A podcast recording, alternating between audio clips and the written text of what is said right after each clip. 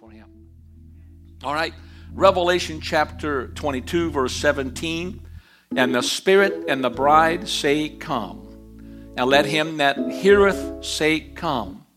Let him that is at thirst come. And whosoever will, let him take the water of life freely. For I testify unto every man that heareth the words of the prophecy of this book. If any man shall add unto these things, God shall add unto him the plagues that are written in this book. And if any man shall take away from the words of this book of this prophecy, God shall take away his part out of the book of life and out of the holy city and from the things which are written in this book. He which testifies these things saith, Surely I come quickly. Amen. Even so, come, Lord Jesus. The grace of our Lord Jesus Christ be with you all. Amen. Hallelujah. I want to talk to you this morning about God's last message. God's last message. This whole book is His message, really. And it's His book addressed to your heart. In fact, it's from His heart to your heart. We know that Jesus taught that from out, out of the abundance of the heart, the mouth speaketh. We know who you are by the words you speak. And God is the same way. We know His heart by the words that He speaks. You, you don't want to know God's heart, listen to His words, read His word, and you will know God a whole lot better than you've ever known Him before. Amen. Having said that, this book has a conclusion, has an ending, and we just read it. It's five verses. It's the last five verses of the entire Bible, of the last book. So that's why I'm preaching today about God's last message. Jesus, we thank you for your word. We thank you for your presence. You said where two or three are gathered together in your name, you're in the midst of them. And Lord, we confess your word and your promise that indeed it is true, for we have felt your presence here today. And I pray that those whose hearts are hardened and those who've not felt your presence, that you would make yourself known to them. I pray that their heart would be open to you and softened to the touch of your spirit and the entreating of your love. We pray, O oh God, that your word would go forth today with power, but with gentleness, that you would entreat each and every one of us to be ready for your coming. In Jesus' name we pray. Let the church say amen. God bless you. you may be seated. Thank you for being in the house of the Lord today. Amen. The Bible is full of statements concerning the last things. Now, last things are very important. You know, when I go on a trip somewhere, or perhaps you go for a while from your house, you give some instructions to your family, to your kids, uh, you, you, tell them the, the things that what you feel is most important to them at that time. Amen. And when I take a trip and go overseas to Europe, I'm going to leave my wife here, and she's not coming with me. And there's church things to consider, and, and, and I go over through a list. I make a list. And these are the things that before I leave have to. But it's the last things that I do before I leave. And God is the same way with us. In fact, this is why the Great Commission is so important. When Jesus finished his earthly ministry and he ascended up on high, uh, the Great Commission, Matthew 28 19, go ye therefore to all the world. Preach the gospel to every creature, baptizing them in the name of the Father and of the Son of the Holy Ghost, teaching them to observe whatsoever I have commanded unto you. And lo, I am with you always, even unto the end of the world. These were the last words of Jesus Christ on earth as he ascended. And so he, uh, he, he, he used the power of, of last words. And, and many of his disciples, about 500, heard him say that.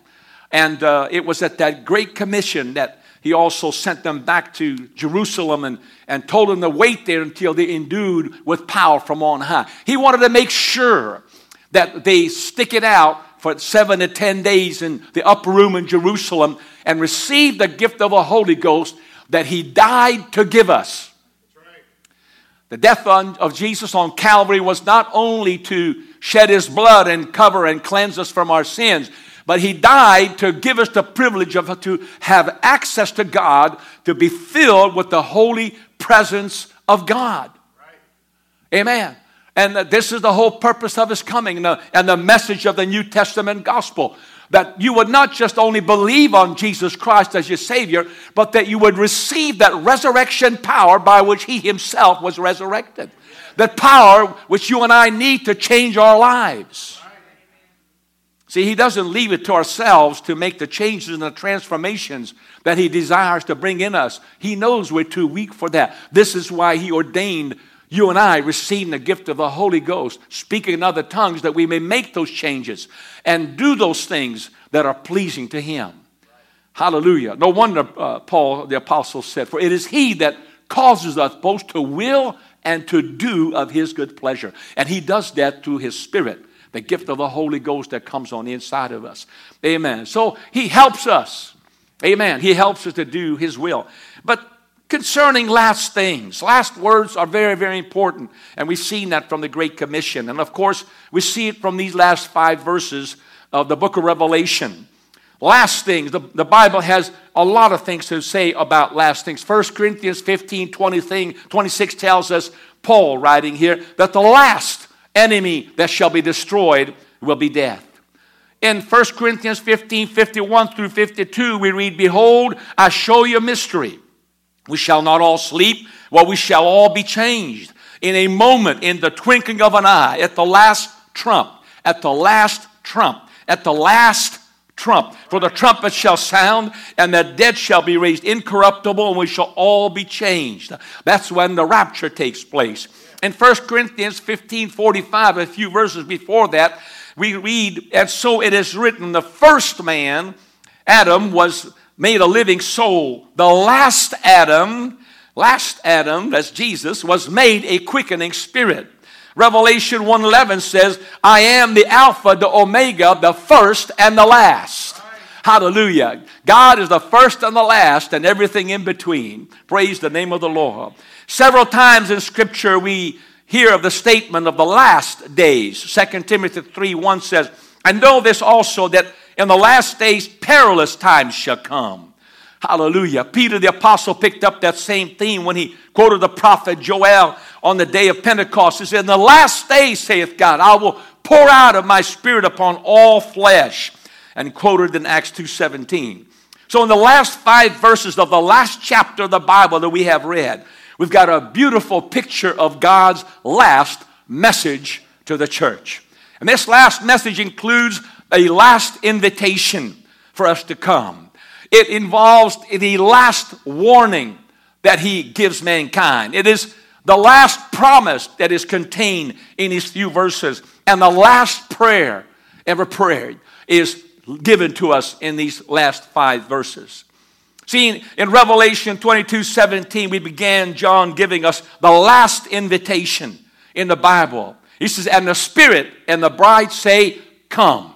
In these last days, the great message of God is to come to Him. While there's yet time, while even prophecy is being fulfilled and everything is being read on the world stage uh, for the coming of the Antichrist and the world to succumb to an anti Christian spirit. And indeed, it will happen and He will conquer the world. But we will be taken out of here, we will be spared. We will be taken to a better place, and it's the promise of Jesus Christ. And we see this great invitation throughout the Bible of coming to Him. We see it from the beginning, even from the time of Noah, the invitation to come into the ark, and to the invitation that is still here in this last chapter of the Bible. Jesus even said in uh, Matthew 11 28 to 29, He says, Come unto me. Come unto me, all ye that labor and are heavy laden, and I will give you rest. Take my yoke upon you.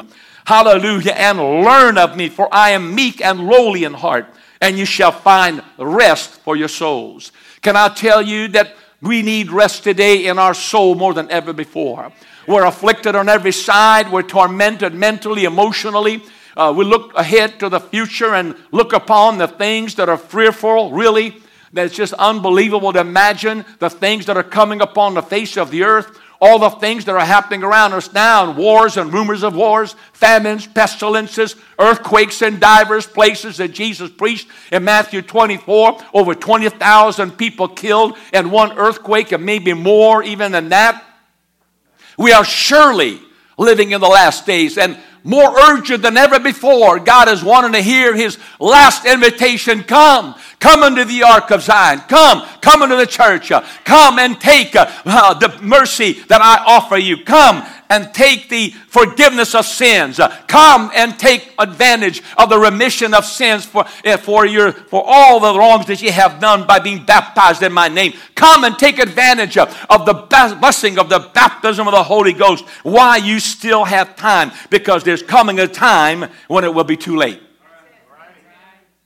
And here in this last message, that invitation is given. The Spirit and the bride say, Come.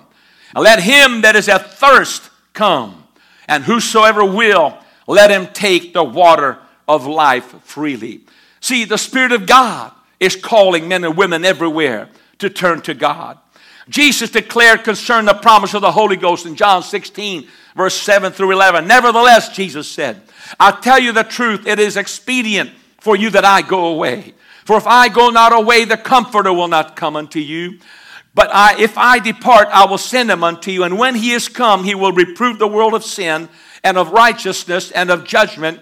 Of sin because they believe not on me. Of righteousness because I go to my Father and ye, ye shall see me no more. And of judgment because the prince of this world is judged. Hallelujah. Yes, the Spirit of God says, Come. Still come while you got the time. The Spirit, hallelujah, is still working, and the work of the Spirit today is still inviting and calling people to come. Hallelujah. Praise God. Why? So that you might know the Lord Jesus Christ better than ever before. You may think you know him, but even if you do know him, I can say that coming to the Lord and getting closer is always a privilege and always a blessing you can get more of Him. You can get a fresh anointing from Him. We need refreshing. We can't go on yesterday's blessing. You can't go on yesterday's meal, yesterday's energy, yesterday's vitamin. You've got to get nourishment again today. And when we get with, done with church, I want to have lunch. I'm sure you will too. Praise God. But it's the same way in the spiritual uh, sense, in the spiritual nature of us. We need refreshing. We need nourishment from the Word of God. It's the, the spiritual meat. And we need the refreshing of the Spirit of Almighty God, just as we drink water or, or sodas or whatever else that you drink to make you well and to give your body what it needs in moisture. But it's also the responsibility of the church to keep on preaching. Hallelujah. For the wayfarers to know that there's a haven of rest where they can find rest for their souls. That's why he said, uh, by the Spirit, it's not just the Spirit that says come, but the bride say come. Hallelujah. See, it's the Spirit of God that says, Come in His Word, but the church is His bride. The church is His mouthpiece. And He sent the church to preach this message. Everywhere we go, come unto the Lord Jesus Christ. Come repent.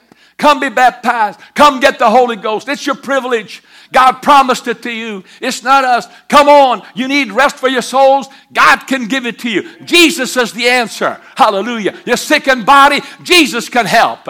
You're distraught. Jesus can help. You're depressed and discouraged. Jesus can help. Hallelujah. Praise the name of the Lord. You're in need. Jesus is the answer. Praise God. That's what said the Spirit say come, and the bride also says come. Praise the Lord. And we work together with the Spirit and the Spirit. Hallelujah. The church is the most powerful institution that God ever created on earth. It's been here for 2,000 years now. It is universal, it is a spiritual entity. And you and I are part of it if we're born into it.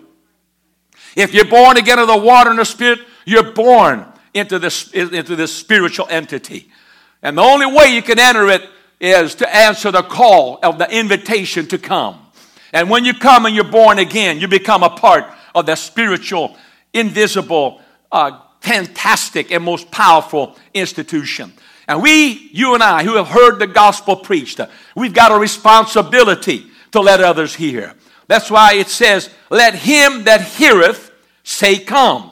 If you heard the message and you obeyed the call of the gospel, you have turned your life over to the Lord Jesus Christ, uh, and you know what it's like to be filled by the Spirit and enjoy the blessings of God and freedom from guilt, having a clean conscience, uh, having rest in your souls. Uh, you and I have an obligation to share that truth uh, with everybody else out there. So it's not just the Spirit dealing with the hearts of people. Hallelujah. Jesus said, if you're a hearer, if you heard my words and obeyed, you have an obligation to preach this and let your word of testimony be known and tell them what God did for you. Tell them how God changed your life. God, tell them how God provided for you. Tell them how God healed you. Tell them what God did for you and for your family and for your life. How He turned you around. How He delivered you from drugs and alcohol. Hallelujah. How He put your life back together again. Hallelujah. You can do a lot. Praise the Lord. And witnessing before the Lord. Praise God. So it says, Let him that heareth say, Come. So we must tell others. Hallelujah. See, there's, there's someone who can change you and make you over and set you on fire. And John knew that, and that's why he said, Let him there's that thirst come. Thirst. Hallelujah. You got to want this. You got to be thirsty for this. It's not that you just got to hear it. Hallelujah. And I hear, I know a lot of people hear the gospel and the preaching of it. And many people have come in our midst in a congregation have heard, but they weren't hungry and they weren't thirsty. And if you're here today and if you're hearing the word and you're hungry and thirsty, what does it mean? It means simply that you want what you're hearing. You're going to have to want what you hear. You're going to have to want forgiveness. You're going to have to want the presence of God in your life. You're going to have to want Jesus to come into your life and change you. If you're thirsty for what God has to offer, if you want it, then you've got to come. And that's why we have an altar call here. Jesus issued this publicly many times. Oh, hallelujah, come. He that is thirsty, let him come unto me. He that believeth on me, as the scripture has said, out of his belly shall flow rivers of living water. He preached it publicly. Come, come. Praise the name of the Lord. It's not something done in a corner and hidden. John 7 37, the last day, that great day of the feast, Jesus stood and cried, saying, If any man thirst, let him come unto me and drink. He that believeth on me, as the scripture said, out of his belly shall flow rivers of living water. Matthew 5 6, Jesus said, Blessed are they which do hunger and thirst after righteousness, for they shall be filled. Hallelujah. And in the last book of uh, Revelation and the last scriptures, Jesus said, Whosoever will, let him take the water of life freely. Whosoever will. That means everybody can have it. Anybody can have it. It doesn't matter what you look like, God is not partial. It doesn't matter who you are, doesn't matter what your background is, doesn't matter what you have done, doesn't matter how much money you have or you don't have. Hallelujah. It's not about culture. It's not about the color of skin. It's not about race. It's not about language. It's not about status of society. It's not about what, where you have come from. It's about where you're going. Hallelujah. You can change your destiny. You can change your direction. Hallelujah. You can be born again of the water and the spirit. Hallelujah. Thank you, Jesus. And that's why he said, Whomsoever will. Is that you?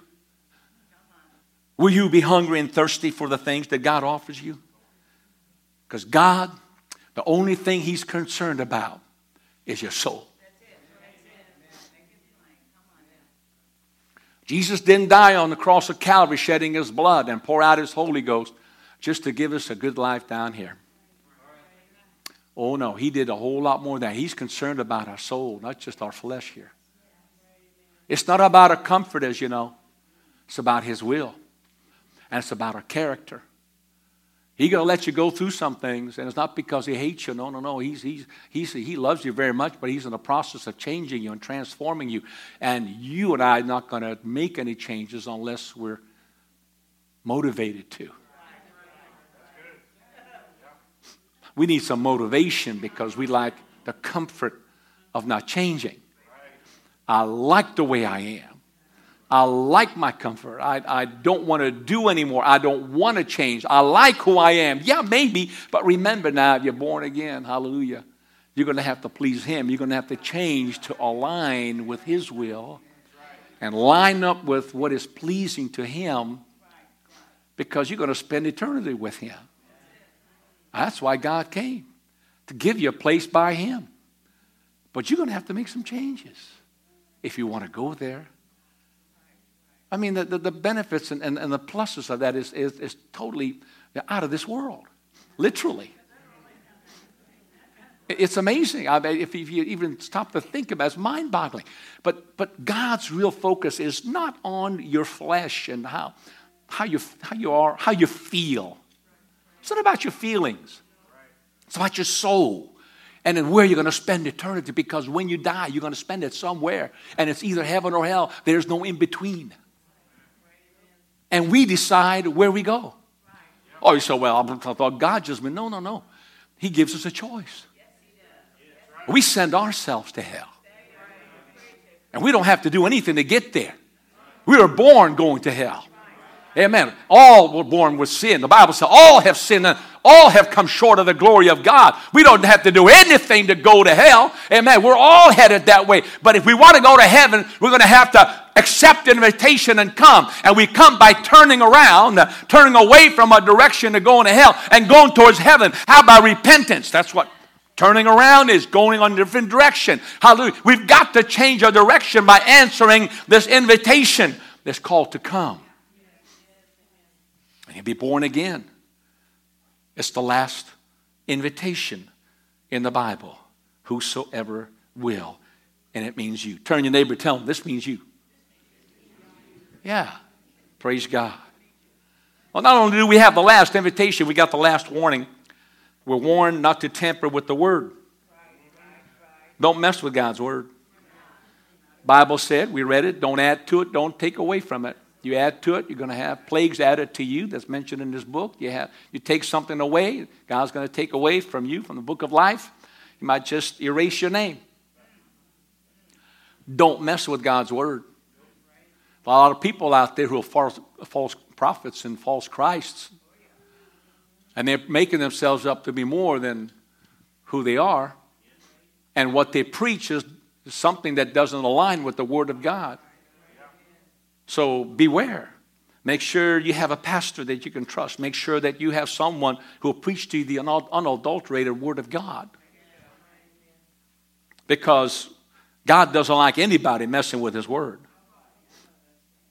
Some people have a problem with His Word, but we shouldn't have a problem with it. It's God's Word, He gave it to us.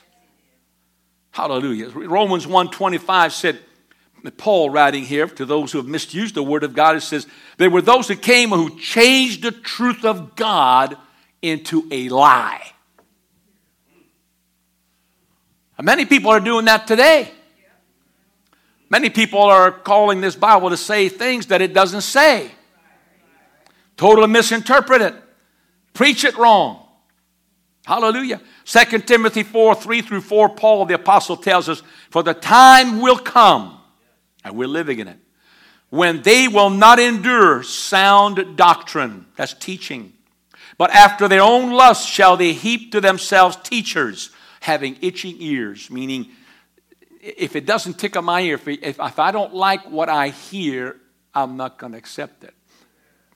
I'm not going to go to the church because they're not preaching what I, what I like. Well, it's not about what you like. It's not about your feelings. It's, it's about God's nature, your nature, and they're, they're opposite from each other. And there's got to be a change somehow in accommodating His nature because you're going to His place, to His world, His realm, His heaven. Amen. And you can't live in heaven like you are in this body now. There's got to be a change, and we're ready in the last trump, in the last moment. Hallelujah. Amen. There's got to be a change. Why? Because you can't go into heaven like this. And you got to prepare to get there. You got to deal with this flesh because it's sinful. All have sinned and have come short. And Paul said there's coming a time when they're not going to be able to, to endure. They're not going to accept sound doctrine. But after their own lusts, they shall heap up to to themselves teachers having itching ears, and they shall turn away their ears from the truth and be turned unto fables. Now, interestingly, Steven Spielberg, I remember reading in, in, one article in Newsweek, he was interviewed.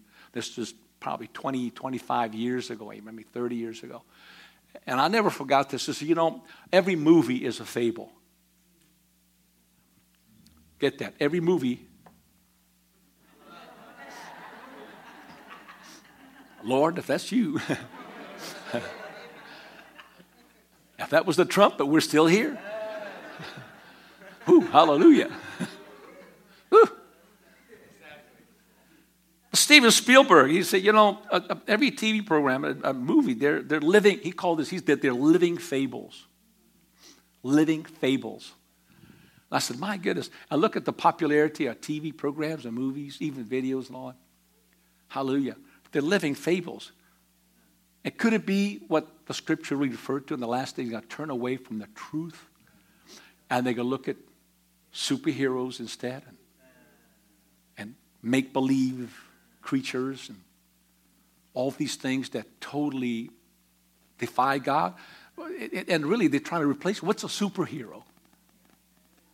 Is there any greater superhero than Jesus? Hallelujah. Rose from the dead, walked on top of the waters, and that's not a fable. That took place in front of eyewitnesses.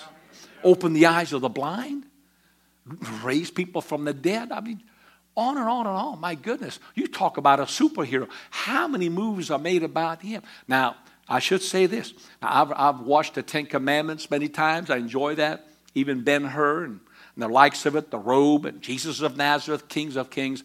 Be careful with Hollywood produced Bible movies.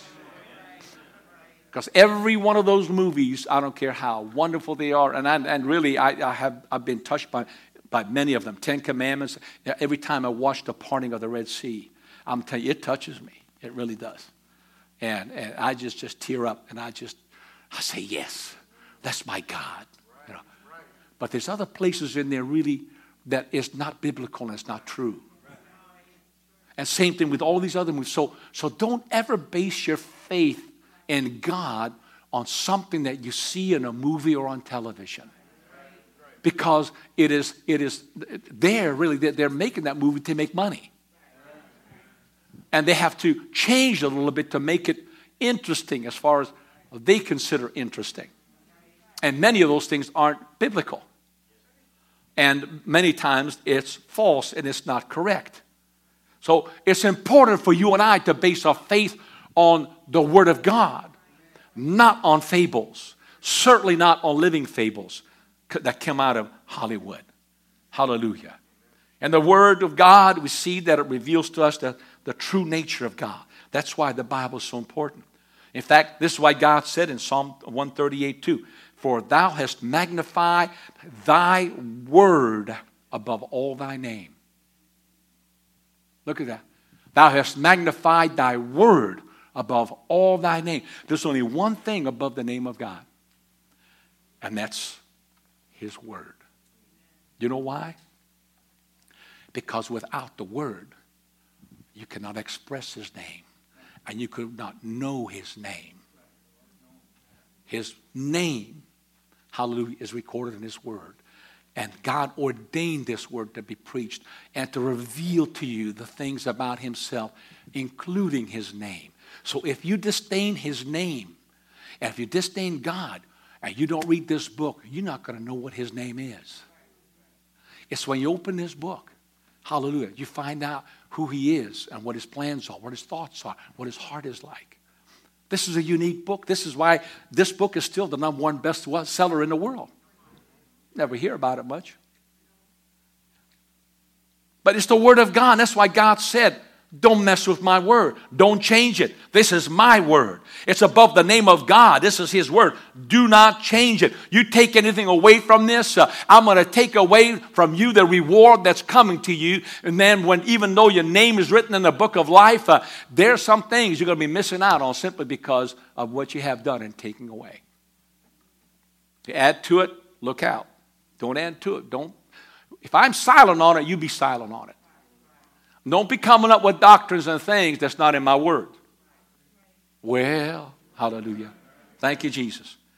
So we have the last warning. We have the last invitation, the last warning. Then we have the last promise also given to us in Revelation 22. In fact, three times in this chapter, in this last few verses. Uh, but in this chapter 22 in particular, uh, three times we, we read about the promise of his coming. In verse 7 and verse 12 of this chapter 22, he says, Behold, I come quickly. In verse 20, he says, Surely I come quickly. You know, out of the mouth of two or three witnesses. You hear two or three times, you better pay attention. He's coming. You say, well, man, it's been such a long time. It's been 2,000 years of being saying, yeah, it's been longer than that. He's been preaching it to Enoch and Adam and Eve and all the way back when. You're talking about thousands and thousands of years. How come he hasn't come yet? Because it's not the right time. See, he just didn't come to make a way back for Adam and Eve and, you know, cancel history. What it would have been like if it was only Adam and Eve, and okay, he saved them, he told them what to do to save them, he took them back uh, to the garden or took them to heaven, and that's it. Well, where are the others? See, he, he didn't want just fellowship with Adam and Eve, he wanted a whole lot more people. He looked down the corridor of time and all the millions and billions of people that would populate the earth with all the possibility of people coming to know him and would accept his invitation and become fellow citizens of heaven with him. He had you in mind. You're special. You're unique. Nobody else has, that, has this kind of call. Animals don't get it. Human beings do. And no matter what your background or where you come from, He's got you in mind. He wants you. He loves you. And this invitation is for you, and this promises to you, and He is coming. 1552, we read already, 1 Corinthians. then when He comes, it's going to be a moment, a twinkling of an eye, as quickly as you can blink your eyes. In Mark 13, 35, Jesus says, Watch, for you know not when the master of the house cometh. At even or at midnight, excuse me, or when the rooster, the cock crows, or in the morning, lest coming suddenly. He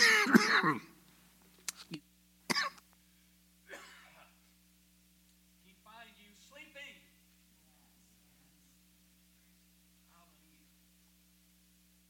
Jesus is coming. Jesus is coming. And that's the last thing he promised. Stand with me, if you will.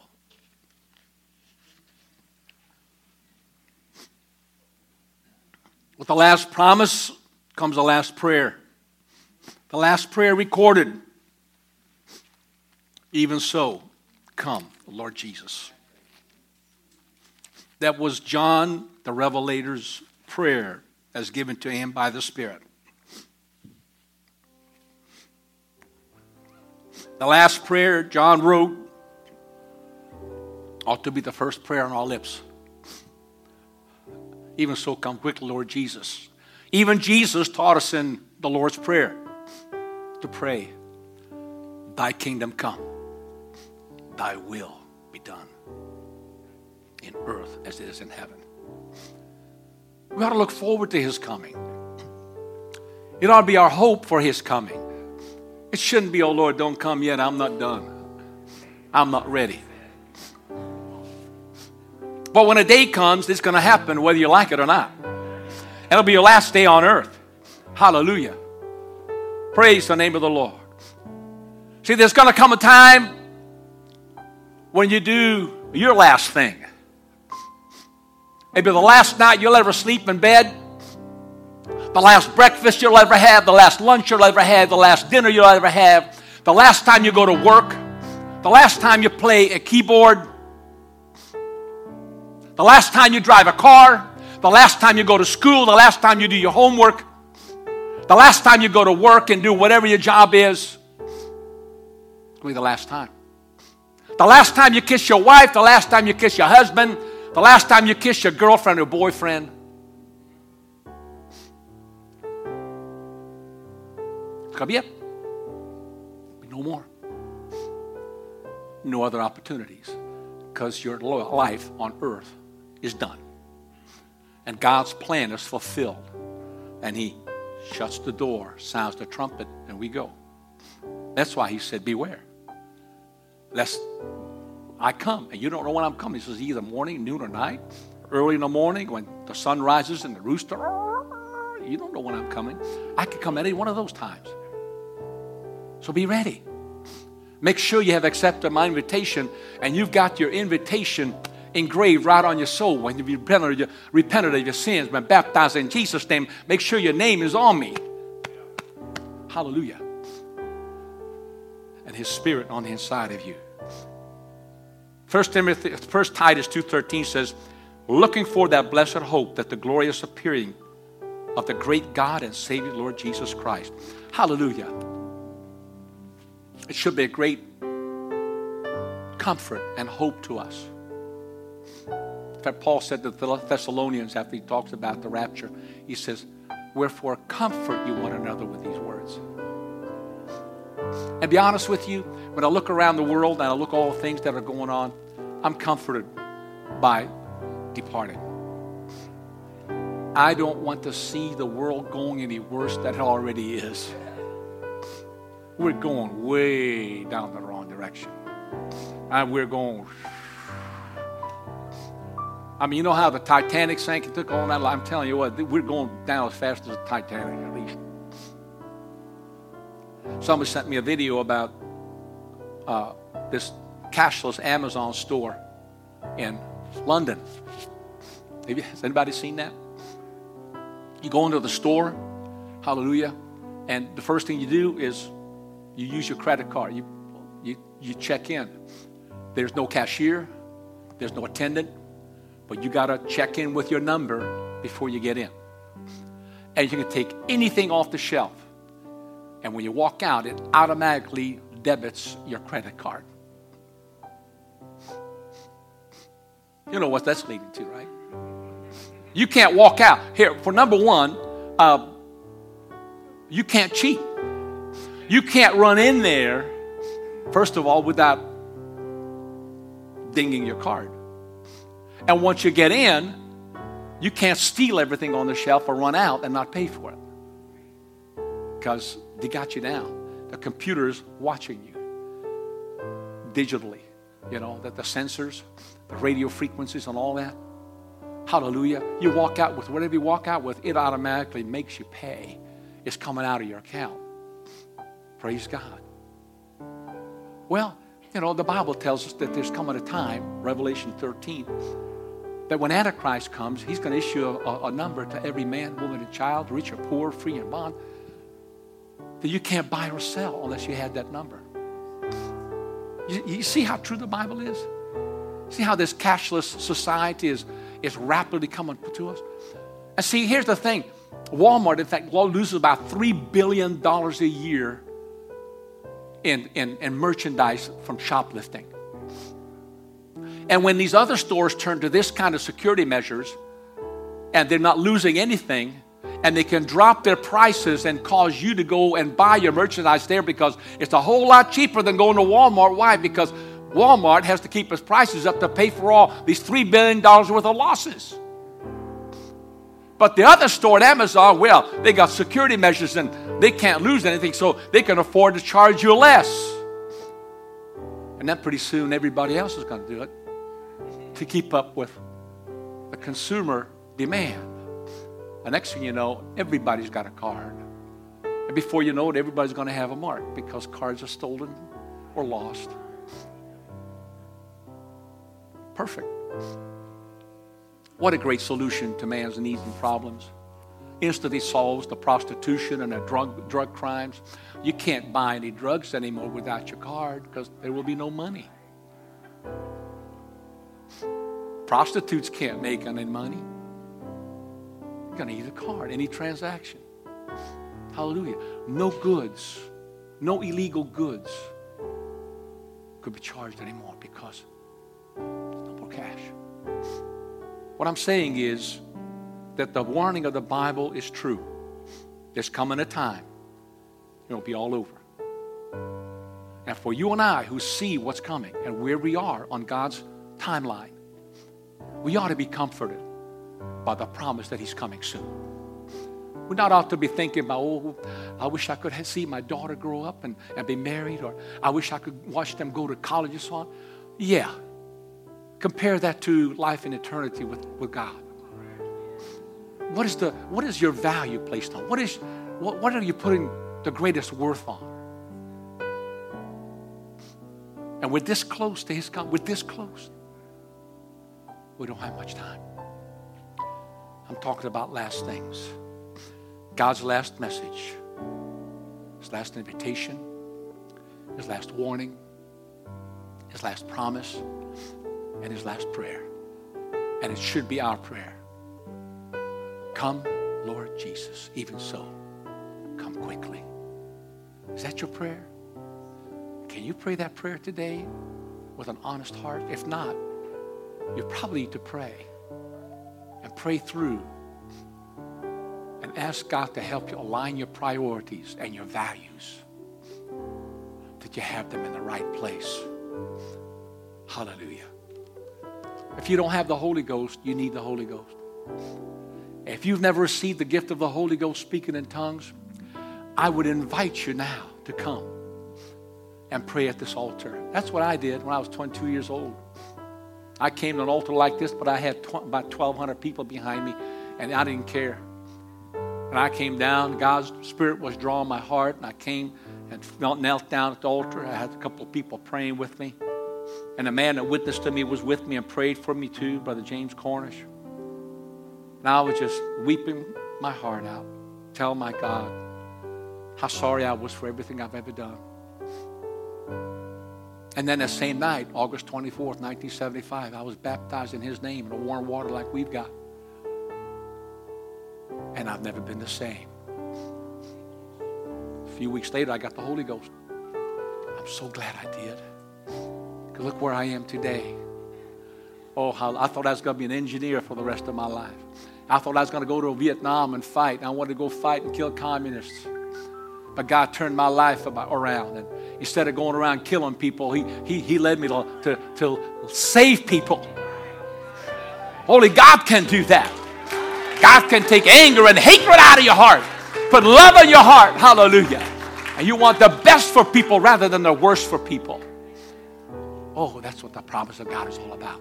As we sing this song, I invite you to come. If you need the Holy Ghost, I encourage you, come. This is the time. If you've got the Holy Ghost, you haven't refreshed in a while, come on. It's a good time to pray right now.